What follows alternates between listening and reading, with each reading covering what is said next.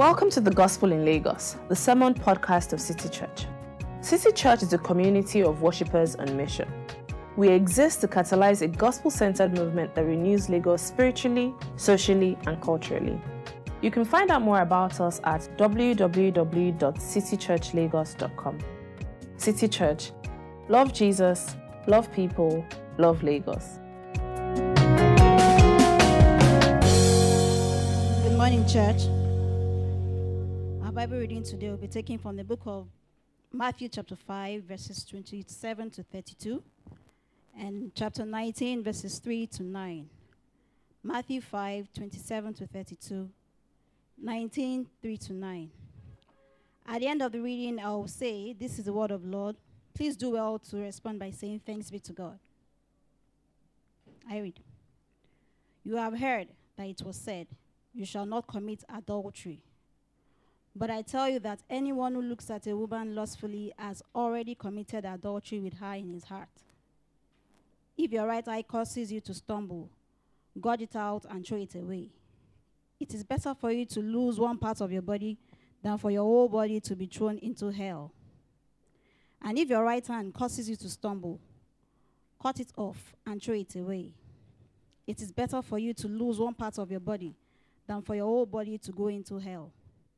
It has been said, anyone who divorces his wife must give her a certificate of divorce.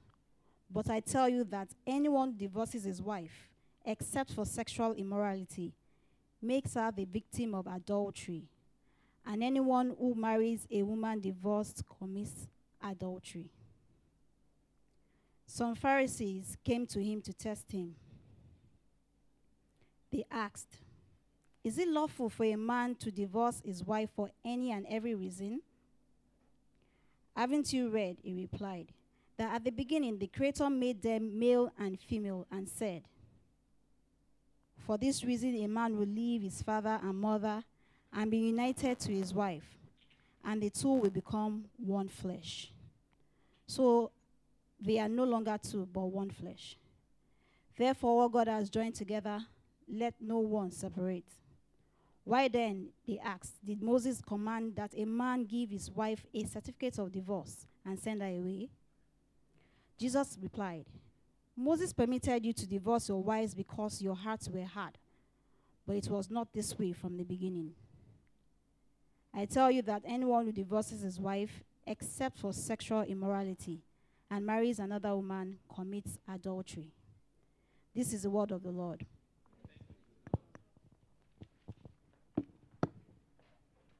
Thank you, Shil. And good, good morning, everyone. Nice to see us all here. And in case you are, I don't know if maybe you came in before the introduction was done and you are here for the first time, or you've not been here in a while, uh, please allow me to welcome you uh, to church and we hope that you'll be blessed today. My name is Femi and I'm preaching uh, today the fifth part of a sermon series that we have been treating. The name of the sermon series is The Citizens, Citizens of the Kingdom. And it's taken from a familiar passage, at least for many Christians, that goes from the book of Matthew from chapter 5 to 7. It's been dubbed the Sermon on the Mount because between those chapters, Jesus is actually teaching.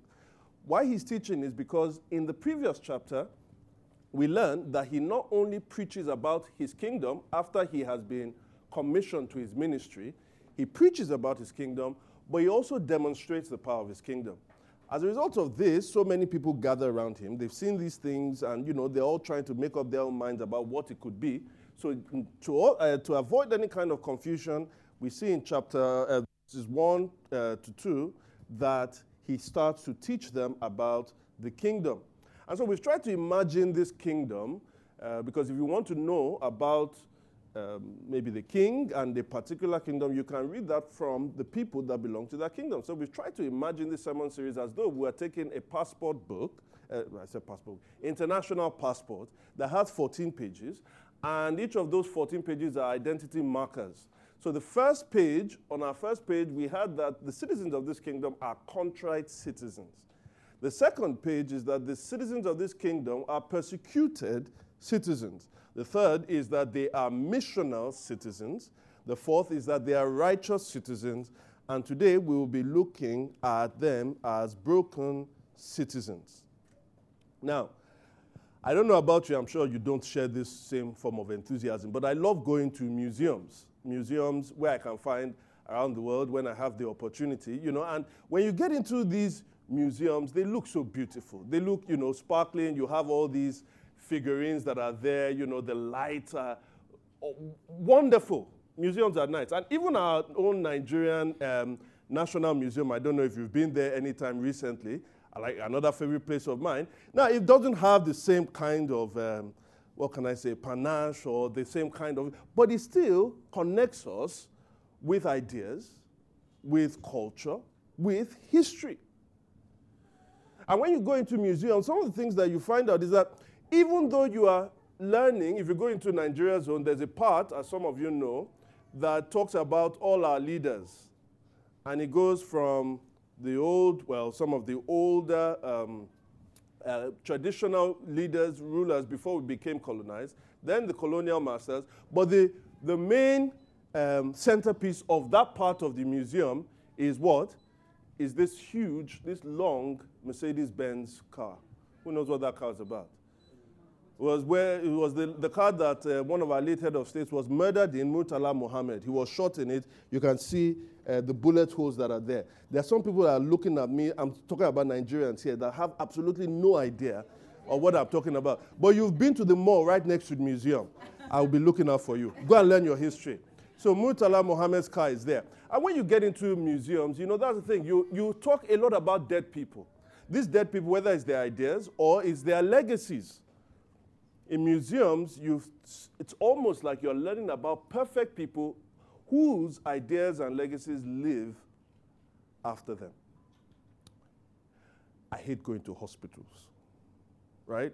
Now, even some of the best hospitals in the world, and these hospitals, they put children's things there. It's so beautiful, the gadgets, you know, the beds, the technology, all of those things, even the sounds. The nurses are dressed nicely, you know, well, I don't, maybe I, do, I don't read that in the wrong way.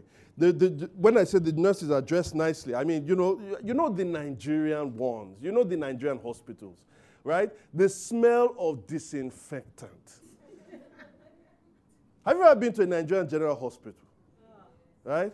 Some people are looking at me, what general hospital? Okay, have you ever been to a Nigerian general hospital? you know what I'm talking about. And then you have I mean, the thing that scares me the most, I've said this a number of times here, but I can't stop saying it. The thing that scares me the most is not even the way the hospitals are done, the way the, you know, the lights sometimes, it's just so dark. It looks like a mortuary. It's not that, it's the matron. you know those matrons? Yeah. You know when they're coming. You don't, you don't even need to hear them talk. Boom, boom, boom. And let's say you have been trying to, let's say you're a kid that you've been trying to say, I don't want injection, I don't want injection. Come, come around here. Ah! Those women are wicked. I cannot stand, I cannot stand Nigerian hospitals or hospitals anywhere. Because what do you find in hospitals?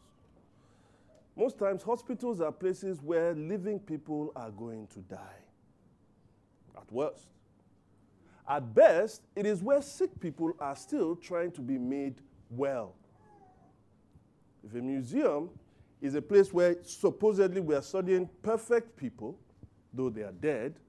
In a hospital, we are there looking at sick people trying to be made well. When you think about the citizens of the kingdom, the church, the community of citizens of the kingdom, do you think museum or do you think hospital? You see, Jesus, in this passage that we learn here, that we're reading here, Jesus teaches us that the church isn't a museum for perfect people, it's a hospital for broken people. And so we find that citizens of the kingdom themselves are broken citizens. Now, exactly what that means, we'll find out if we can consider this sermon um, under three headings. One, describing brokenness. Two, mending brokenness, and three, solving brokenness. Describing brokenness, mending brokenness, and then solving brokenness. Now, in the first part, the, the one that is in chapter 5, you'll be able to notice two types of broken people. In verse 27 to 30, we can find those we can call the morally broken. And in verses 31 to 32, I'm talking chapter 5 now, verse 31 to 32, you can find what you call broken victims. So let's take the first one the morally broken. Now, I don't know about you, but I have been in church long enough as both a member and a leader in the church to know that people in church sin. I mean, we just sin. And the person standing in front of you declaring that is someone that sins regularly. You see, when Jesus is describing this person that commits adultery, if you notice what he says, that this is someone who is committing adultery from his heart. Why? He is looking at someone. The sin of the adultery starts in the heart before it actually comes out into practice. Now, don't get it wrong because you can be a bit confused. Jesus is both describing two sets of people. He's talking about people who are outside the kingdom but look that like they are in, you know, they hang around church. Or sometimes people who are inside the kingdom and look like they are outside. Say that again. Some people are outside, but they look like they are in, and some people are on the inside and they look that they are they look like they are out. And let me tell you straight up, it's not always easy to, dis- to distinguish between these two people. You see, one of the things we see, because he says that you have been told, like in the Old Testament, I remember we're reflecting on the issues of the kingdom in relation to the Old Testament scripture. So when he says that you in verse 27, you have heard that it was said, this was a commandment in the law, the Ten Commandments in the law, and one of the commandments is you shall not commit adultery. But what Jesus is trying to say is that if you just think of adultery just committing the act, and think once I don't commit the act, you know, I've heard men that will say, I have been faithful to my wife for 38 years. And it's meant to be some kind of badge of honor. Jesus says, very well, good. But if you look at woman lustfully, you've already committed adultery in your heart. In other words, the place where sin starts from is from within. He's saying that the person who actually has sexual uh, um, um, intimacy, intimacy with someone that is not their wife, yes, has sinned, but those who actually take lustful glances have also sinned as well. Now you'll be looking at me and you're saying, So are you saying there's adultery in the church? There's no way that person is a Christian. I'll say the answer is yes and no. Again, remember, Jesus is saying some of them may be outside. But very well also know that some of them may be on the inside. Remember, his, his audience who is teaching this to are disciples, and they consisted of both people who were inside and outside the kingdom. You see, tragically, guys, and I know this just in the counseling booth, tragically, professing Christians, and I would even say some genuine Christians, commit adultery. Christians commit other sexual sins. Christians defraud people in financial transactions. Christians oppress people when they have the power. Christians don't treat their employees well. Am I condoning it? No, it's absolutely bad. Listen to what Jesus says. Now, we can readdress this reality in two different ways. And I'll contend that those two ways are terrible. One is judgmentalism, the other one is laxity. If you are judgmental, you are, that is, you look down with your moral nose upon people. What you are trying to say is that first, I would never commit that kind of sin. I, I, me. Like Job, I have made a covenant with my eyes that I will not look at a woman lustfully. But when your income, when it's time to pay your income tax, that's when you start justifying what are they even using the money for, self? When Jesus clearly says that you should render unto Caesar that which is Caesar's. Paul says you should pay your taxes. Peter says you should pay your taxes. But what are they using the money for? Ah, but thank God I am not like that guy over there that has committed adultery. And also, what you are saying, communicating to these people, is that before you can enter into this king, the kingdom, you need to clean yourself up. When you clean yourself up and let go of all of these things, then you are qualified to enter. Let me tell you what they call that in Christian circles. It's called the heresy. Very careful. You don't enter the kingdom by cleaning yourself up. In fact, it is to get cleaned up. Because you want to get cleaned up that you come into the kingdom. Now, another way you can deal with this is through laxity, which is this the more we are together, together, together, the more we are together, the happier we shall. It doesn't really matter how you come in, just stay. The most important thing, you see, because we don't want to oppress you. If we start telling you that you are sinning and you're a sinner, that's going to make you feel bad. And in this kingdom, we don't make people feel bad. We just want to be nice. I mean, what virtue is there to make people feel bad? Why should I tell Toby that he's sinning, even if I know Toby is sinning? At the end of the day, Toby is going to say, like I know someone that recently they said, when you keep telling me about this, it really hurts, it breaks my heart. So we say, ah, we don't want to break in people's hearts. And Jesus says, when you don't do that, when you don't do that, you're helping the person march left, right, left, right, left, right, all the way to hell. You see, when we act, when we condone sin, we're ignoring Jesus' warnings right here in the scripture. It says, If your right eye causes you to stumble, gouge it out and throw it away. It is better for you to lose one part of your body than for your whole body to be thrown into hell. Guys, gentle Jesus, make a mild, in the New Testament spoke about hell more than every other person combined. Hell is a reality. So you see, we don't want to either be judgmental, neither do we want to condone. Part of what the kingdom is, is that it's meant to be a kingdom that is pure. So, can I say this? If you are in this place today and you are struggling with sin, please look at me. If you are struggling with sin, can I tell you this? You are welcome here. In fact, we want to have you join us. We love you. We love you enough not to condescendingly judge you, but at the same time, we love you enough not to let you continue sinning either. So I'll say this if you are struggling with something, the worst thing for you to do is to keep silent about it. Come and talk to us. We want to listen to you. You know why? We too are broken as well. The second kind of broken people are what you can call broken victims. If the first are sinning people, the second are suffering people. If the first are people who are sinning from their hearts, the second are people who are broken in their hearts. They are broken hearted. Now, contrary to our Lagosian view of Christians, these Christians that must be very, very, we must be super, we must confess, we must do all of these things. You know, we must always look like we've got it together.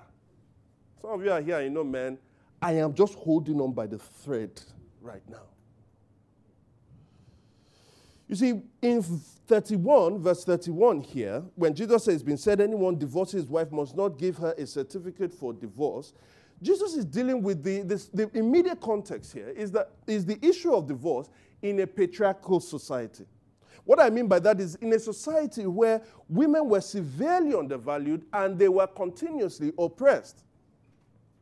Now, for, this, for, in, for women in this kind of society, actually, marriage provided a lot of security for them. But because men knew that the marriage provided security for them, and Moses, in the law of Moses in Deuteronomy 24, had given an exception for people to be able to get divorced. These men, especially some of the religious guys, um, the religious sects, the Pharisees, were all trying to debate what is the extent to which I can actually, to what extent, what does my wife have to do before I can actually send her away? So that's why if you read in chapter 19, some Pharisees came, chapter 19, verse 3, some Pharisees came to test him. They asked, Is it lawful for a man to divorce his wife for any and for every reason. So there was a Pharisee who's, uh, let me tell you, two of them. There was a Pharisee called Rabbi Hillel. Rabbi Hillel says that if your wife should break plate in the house, you can divorce her.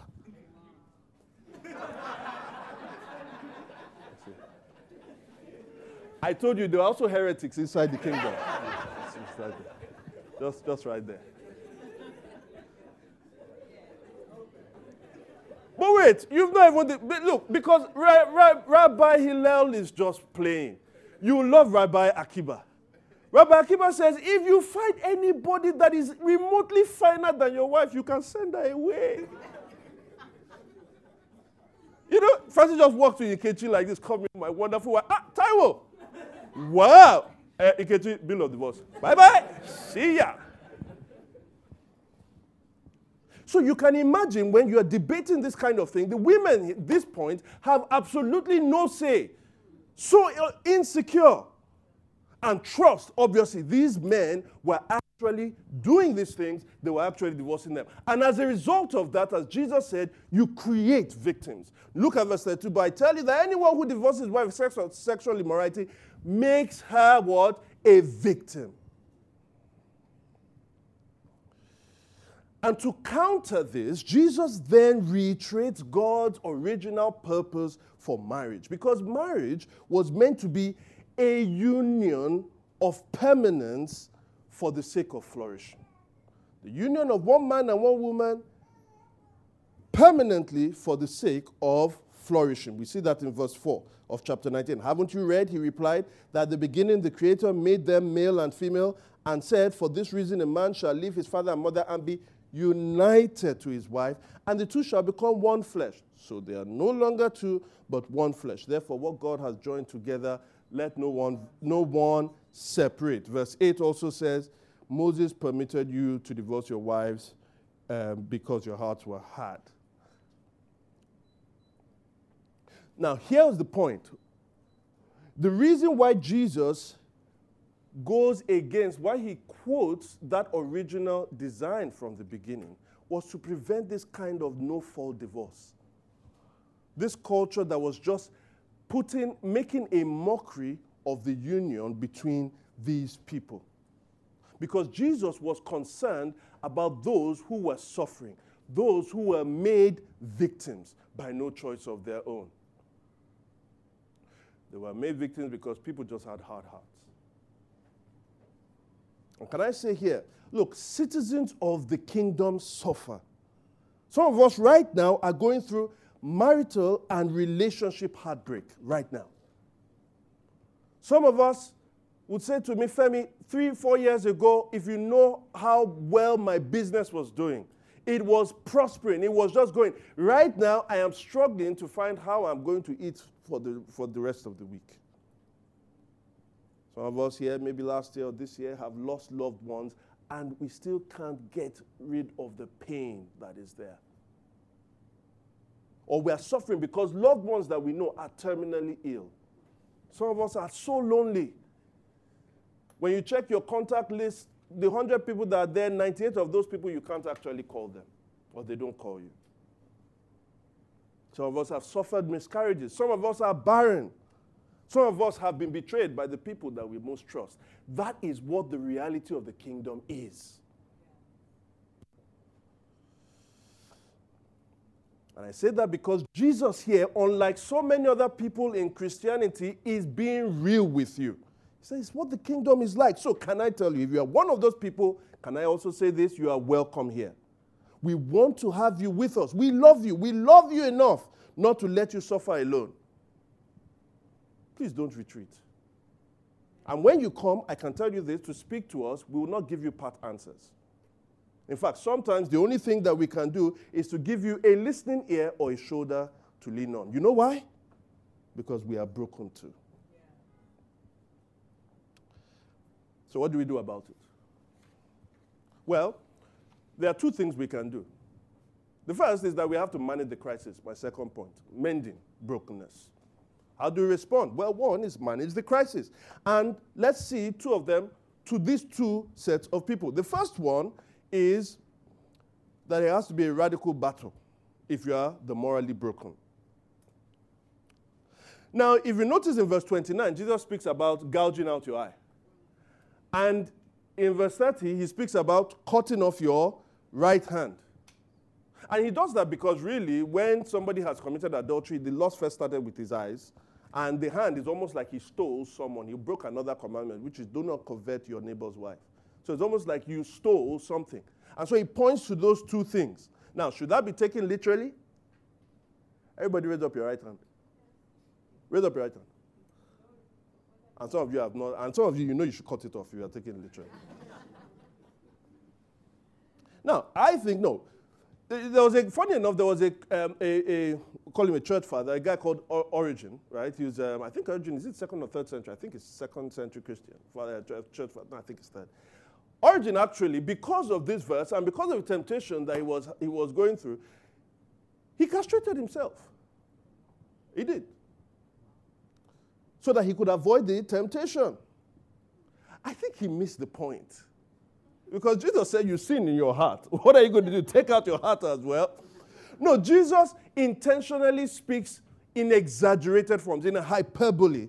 He wants to make a point, and it's this point sin's consequences are deadly serious. So radically deal with it. I know now we're Lagos, you know, we are suffering the economy and all of those things. It's so bad. Nobody likes to talk about hell again. And, you know, hell, I mean, why should I? I'm not a preacher of hell. I think I, sh- I should preach the gospel. And if you don't talk about hell and talk about the gospel, your gospel is flat. You know that. Jesus is saying sin is deadly serious. Don't pamper sin. Don't invite it into your home. Don't feed it, and please do not justify it. If only my wife had. The man that was counseling who committed adultery recently, and he started by telling me that his wife doesn't really appreciate him. She, she's never appreciated me. He justified it. Jesus at this point is saying, do something radical. Cut the things that make you stumble. Another person that echoes this kind of thought is Paul in Colossians 3. He says, Put to death. The old King James says, Mortify. Put to death, therefore, whatever belongs to your earthly nature sexual immorality, impurity, lust, evil desires, and greed, which is idolatry. Because of these, the wrath of God is coming. Deadly serious stuff. Now, don't get me wrong, this isn't the final solution, but this is how you stop the bleeding. That is, you take care of the things, like he said in verse 29 and verse 30, the things that make you stumble. That is, start by Confessing. Part of the problem sometimes that we continue in sin over and over is we are so scared of our reputation, we will not go and tell one person. Just tell someone. And not someone that is probably even worse than you are. I'll say, ah, my sister, not today. we have, you know, these things happen. Please.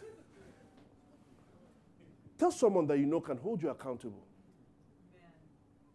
There's someone that recently called myself and me and said, look, I'm in trouble person said, I'm in trouble. This thing has caught me. And if you don't do something about it, it's going to destroy me.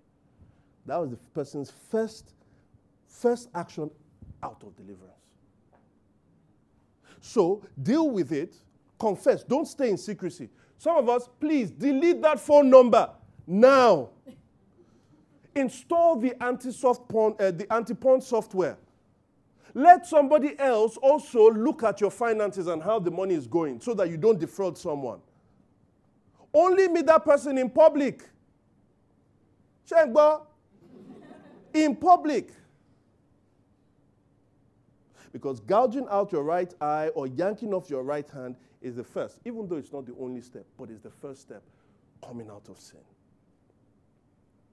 Now, for the broken victims, you know, I have to be honest with you, sometimes the suffering that you're going through there are no quick fixes. And you know this because you've tried all the quick fixes, haven't you?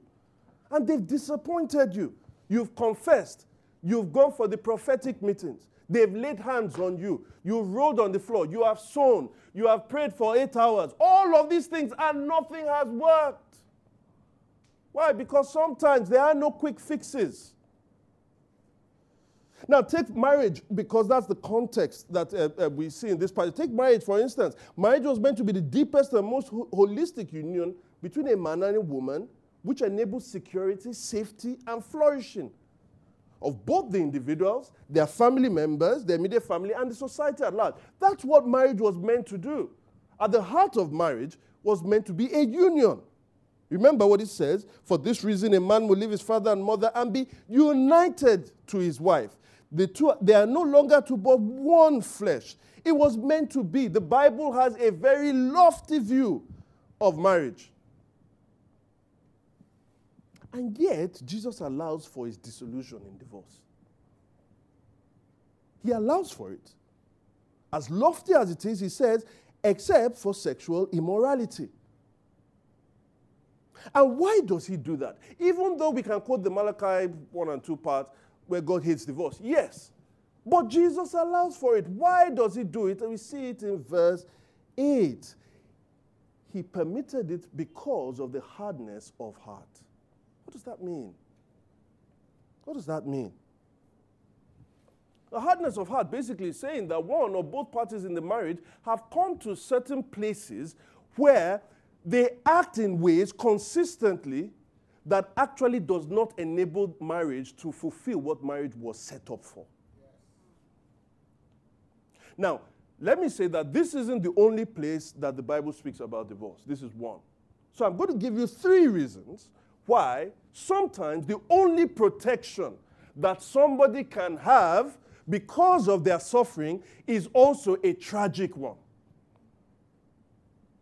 Because notice, divorce is always a tragedy. But sometimes it is a protective tragedy. Divorce is always a tragedy, but sometimes it is the tragedy that some people must take to avoid another worse tragedy. So there are three reasons. Three A's. One, adultery. Two, abandonment. And three, abuse. So, adultery, when someone commits adultery, basically what you have done is that this thing, this heart of the marriage, which is union, you've now started sharing it sexually with someone else, emotionally with someone else, and therefore you are breaking it spiritually as well. In fact, you are almost creating a pseudo union with someone on the outside. That is why Jesus says it can be broken because this person has already broken it. Accepting it in the legal realm is basically what has been broken emotionally, sexually, spiritually. And he's saying this can happen if you have another partner that continues in this unrepentant and he doesn't want or she doesn't want to actually stop what they're doing. In 1 Corinthians 7, verse 15, Paul says this concerning number two. But if the unbeliever leaves, let it be so. The brother or the sister is not bound in such circumstances. God has called us to live in peace. In verse 27, it says, Are you pledged to a woman? Do not seek to be released. But are you free from such a commitment? That is someone that was in a commitment of marriage before, now is free. They've been divorced. Why? For the reason of abandonment. When it says that the man and the woman should be one flesh, this one flesh union is a unity of every, is a holistic unity. Let me say that includes geographical unity. Now, I say this as a word of caution, whilst I know that there are no quick fixes. But sometimes I see some people, you want to get married, they are getting married, everything, but when they want to, as per her career, his career, if they move him to Australia and they move her to, I don't know, to Argentina. Say, ah, we'll work it out. Why? Because they presume that maybe they see each other once every two months. They have sexual intimacy. Yeah, so we've done the one flesh. No, it includes geographical unity. Now I understand. Don't look. Yeah, sometimes I have to work two weeks outside. Yeah, I am not saying there are not ways we can work it out, but I'm saying don't think that should be a sustainable measure. There are many things that you cannot program just by talking on Skype or trying to quickly do within, you know, the weekend. We, we'll, we'll catch up. There is a unit, there's a unity there, a united reality there that has not been expressed that doesn't enable you guys to knit each other together. Now, imagine this if that is the reality for people who are even happy together, somebody just gets up and says, you know, I, I, I don't know, just leaves. Where is he? I don't know. I have relatives that have done that. Some were still waiting for since 1993. Just leave. Do you know what that is? You are breaking the union, not just geographically, but you're also breaking the union relationally. At the heart of this also is friendship, of this unity. How can you have friendship with somebody that you cannot relate to? You tell me. Some of us will say we are still friends with people that were in secondary school because we were boarders, right? What do you have with the reality of being a, a boarder? Is that both of you are in the same geographical space for a long time, and so you relate because you are in the same geographical space. So this person just gets up, goes, and we don't know where he is. He breaks a relational unity, emotional unity as well. It's a cowardly act. That only thinks when you feel, you say, I, you don't understand, I, I couldn't deal with it, I needed my space. Quite tragically, most it's men that usually do this. If you are looking for personal space, sorry, you are not looking to get married. I mean, by definition, marriage is giving up of your personal space. I, I hope you understand that. Yeah. You no longer have two bed sheets. Uh, you can't have two, it's not two bed sheets, it's one bed sheet, one duvet. One tugs it at the right, the other one tugs it at the left. And both of them behaving as though they, they didn't really know what happened. I'm sleeping. You know, you know. Bola, you know it, right? Kemi, when you find it. You give that up, and now you now come to a point where you just feel, no, no, no, this is she's cramping up my style. I, I, I don't want anybody to change me. I don't. No, then you're not ready to be married. But what is tragic is if you've already started forming that unity and you just say you just want to get up and just go. And I know some people that have done that and then come back three, four years after, they just want to start up where we left off. You amputated yourself from this union and you think you just want to put. Again, Paul says that's an exception. I'll give you a third one. And in that third one, some people see it as controversial. I haven't dealt with so many marriages and listened to people's testimonies, and nowadays I do not see it as in any way controversial. And that's abuse. Yes. Now, let me explain. It's controversial because people say there is no explicit text for it. Right?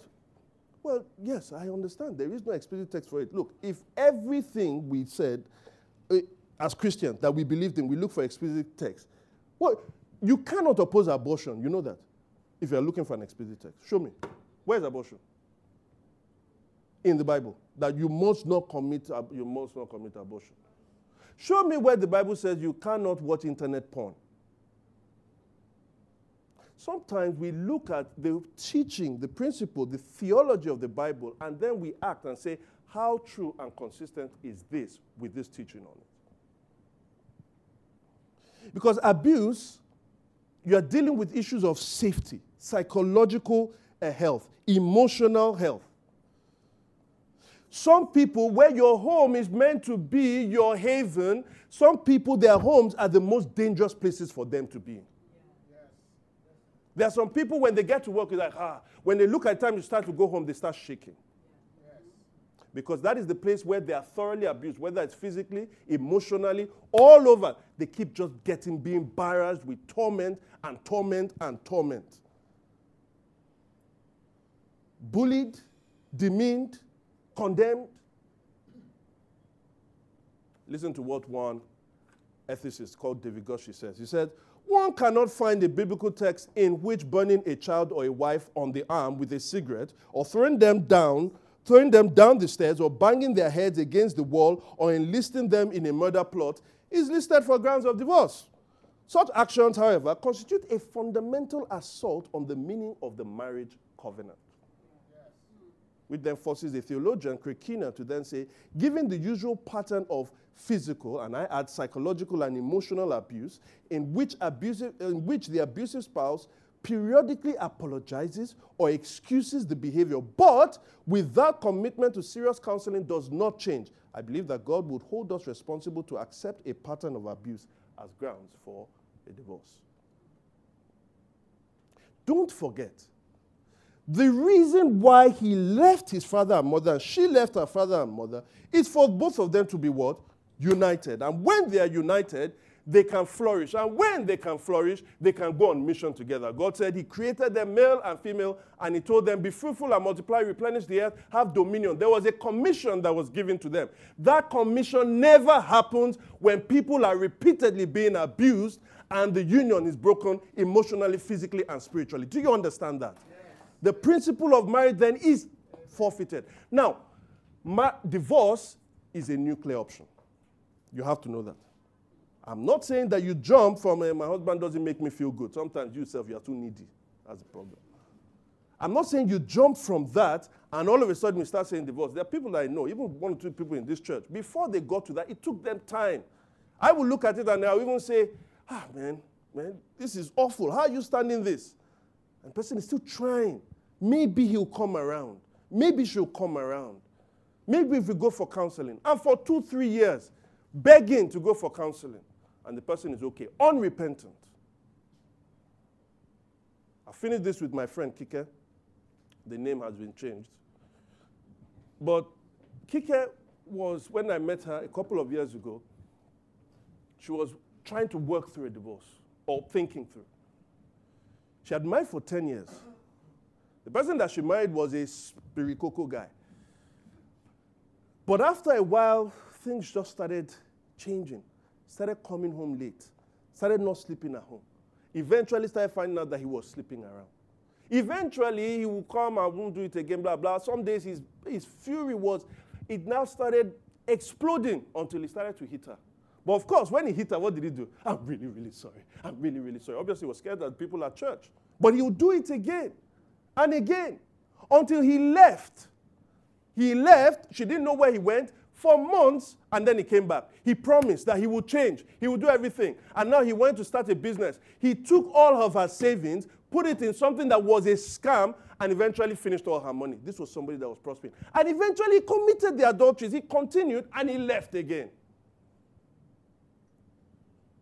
It got so bad, she was committed to a mental institution for one month. And so she eventually came out. And it came out and was, church, I'm getting a divorce. I told the church I'm getting a divorce. And the church said, uh, you shouldn't because God hates divorce. What? Don't you understand? I am not saying that this solves the issue of a marriage, but Jesus says, except there is a reason that there's an exception that comes. Because sometimes the tragedy is worse if they stayed in. And so he gives another tragedy because of the hardness of heart so that those people can be protected. Bible never tells us to celebrate a divorce, ever. Because it is breaking of something that God wanted to be permanent, to enable flourishing. But at the same time, when that which was made used, uh, to be for flourishing is then turned around and is bringing about the destruction of someone else, let me tell you something. God God values life over marriage.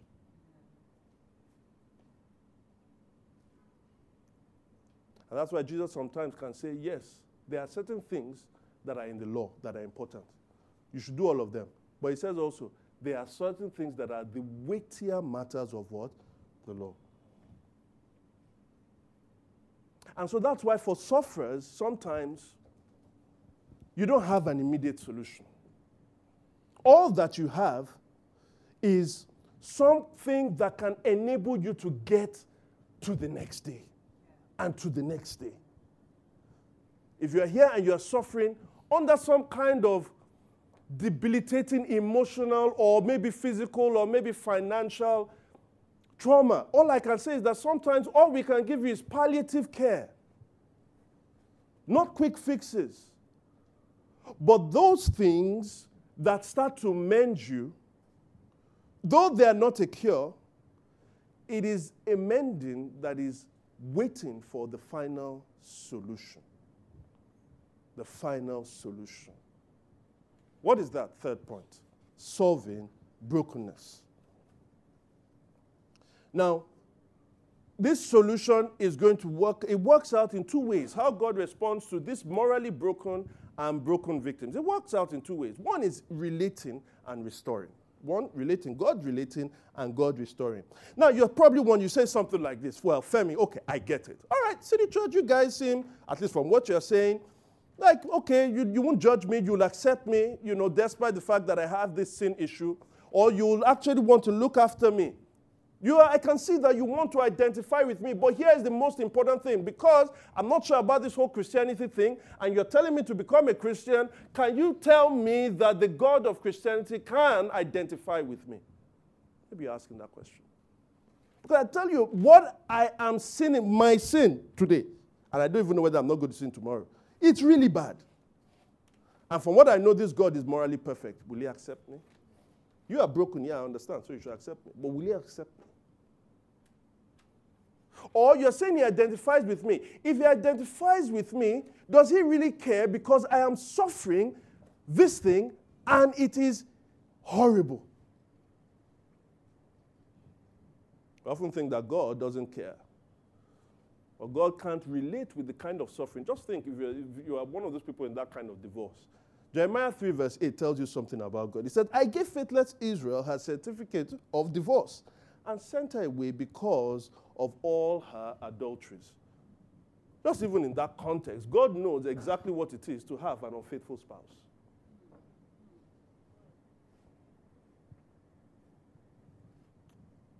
It's not that God divorced Israel because he wanted to, but it's because his people rejected him. It even happened so much that when God came as a man in the person of Jesus Christ, the Bible said he came to his own, but his own what? Did not receive him. They rejected him. He said, But what about my sin? Yes, you guys are sinners too. You can empathize. But my sin is awful, and this God hasn't sinned. Well, you are correct. He hasn't sinned. But you see, the rejection of God, of Jesus Christ, continued and continued up until it took him to his own costly death. And say, oh, well, everybody dies. No, it wasn't just an ordinary death. You remember what he said? He said, don't do this. Cast out your eye, gouge it out, and cut off your right hand. Because if you don't do that, you'll go to hell, isn't it? On the cross of Jesus Christ, Jesus bore the consequences of your sin as though you were in hell. You want to talk about someone identifying with your sin? He took the punishment of your sin if you would trust in him. You want to talk about someone identifying with your pain? There is no pain that anyone has ever suffered more than Jesus on the cross. Jesus identifies with you in your sin and in your pain because he's on the cross. And what you need to do is that anytime that question comes into your mind, I said, He will never want to have anything to me. Look to the with me. Look to the cross because the cross says that the fact that you say Jesus doesn't care for you is a pit from hell that you should reject. Because of the cross, Jesus, uh, Paul can quote the prophet by saying, I will call them my people who are not my people. And I will call her my loved one, who is not my loved one. And in the very place where it was said to them, You are not my people, they will be called the children of the living God. If anyone looks at you and says you are not qualified to be a Christian, that is your very qualification. Because whether in your pain or in your sin, just like the hymn writer says, just as I am without one plea, but that your blood was shed for me, and that thou bid me, come to thee, O Lamb of God, I come. Will you come? Because Jesus makes a promise. Anyone who comes to me, I will in no wise what? Cast out. Don't allow your sin to stop you from coming. But don't also allow your suffering to make you feel like he never really cared for me. Look to the cross where he identified with you, but also did something about your pain and your, yeah. your pain and your suffering. Well, you say, okay, I think I'm getting it now. But there's still a problem. Would this stop me from sinning? Because after all, God did divorce people for sinning. Perhaps. That's why I'm still suffering, because of my sins. And maybe I think of this example when I was growing up. Now we don't do it again because our children are also spoiled. But when we were growing up, all of, a lot of you know, right? Your parents bought these figurines, these ceramic porcelain, uh, china. You know what I'm talking about? Yeah? Ceramic stuff. Maybe, okay, there's some age dynamic going on here. I don't know. But there were these decorations, right? These things that were like made out of clay, but you know, nice figurines. And they used to, they could break, right? Now, I, I, I, am saying it really, they used to buy all of those things because the children were not like my children. If you come to my sitting room, we have five chairs, settees, and we have one carpet in the middle, and that's it.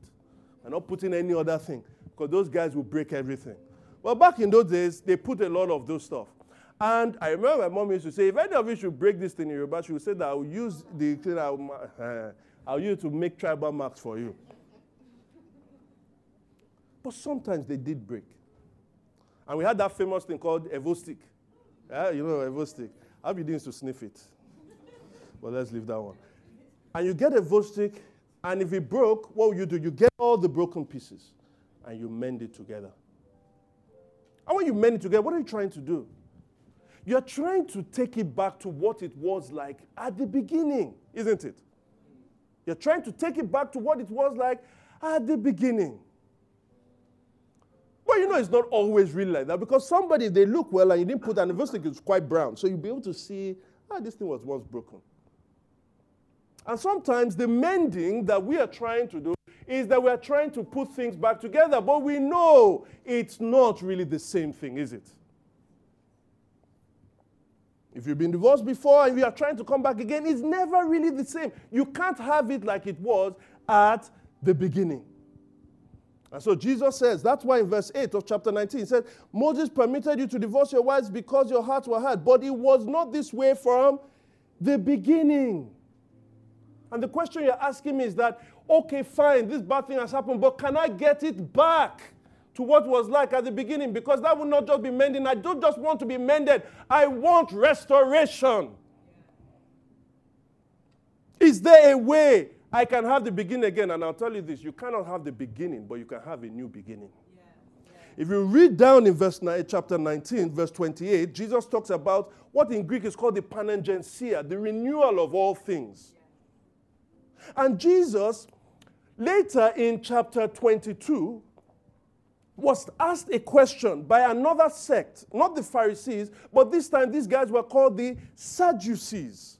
And they didn't believe in what you call the resurrection. So they asked him a couple of questions. If a man marries a woman and the man dies, and then her brother mar- his brother marries her, that one too dies, the next brother marries her, blah, blah, all of that. When this resurrection that you people are talking about, when it happens, who will be her husband then? And Jesus answered this question. Matthew 22, verse 30. At the resurrection, people will neither marry nor be given in marriage. They will be like the angels in heaven. What is Jesus saying? Listen to me. Marriage itself, as important as it is, does not cross into the eternal age. In other words, marriage itself has a temporal reason for existing. Marriage between humans. Why? What is that temporal reason for, ex- uh, for existing? Marriage in this world is pointing to marriage in the other world, which is not between any two human beings, it's between God and his people. So if you feel that I have my marriage broken today, is there anything I can look forward for in the beginning? I can tell you this you have a new beginning. And the new beginning is always better than the former. In the resurrection, Jesus is saying, when you look at somebody and say, he's a shadow of his old self, Jesus is saying that he's going to exceed his old self. Paul said that the glory, uh, sorry, the prophet said, the glory of this latter house shall exceed that of the former when the Lord comes back to meet his people. If you are suffering in this world, in the renewal of all things, even as we give palliative care and love and community in this place, if you feel it cannot be mended, don't worry.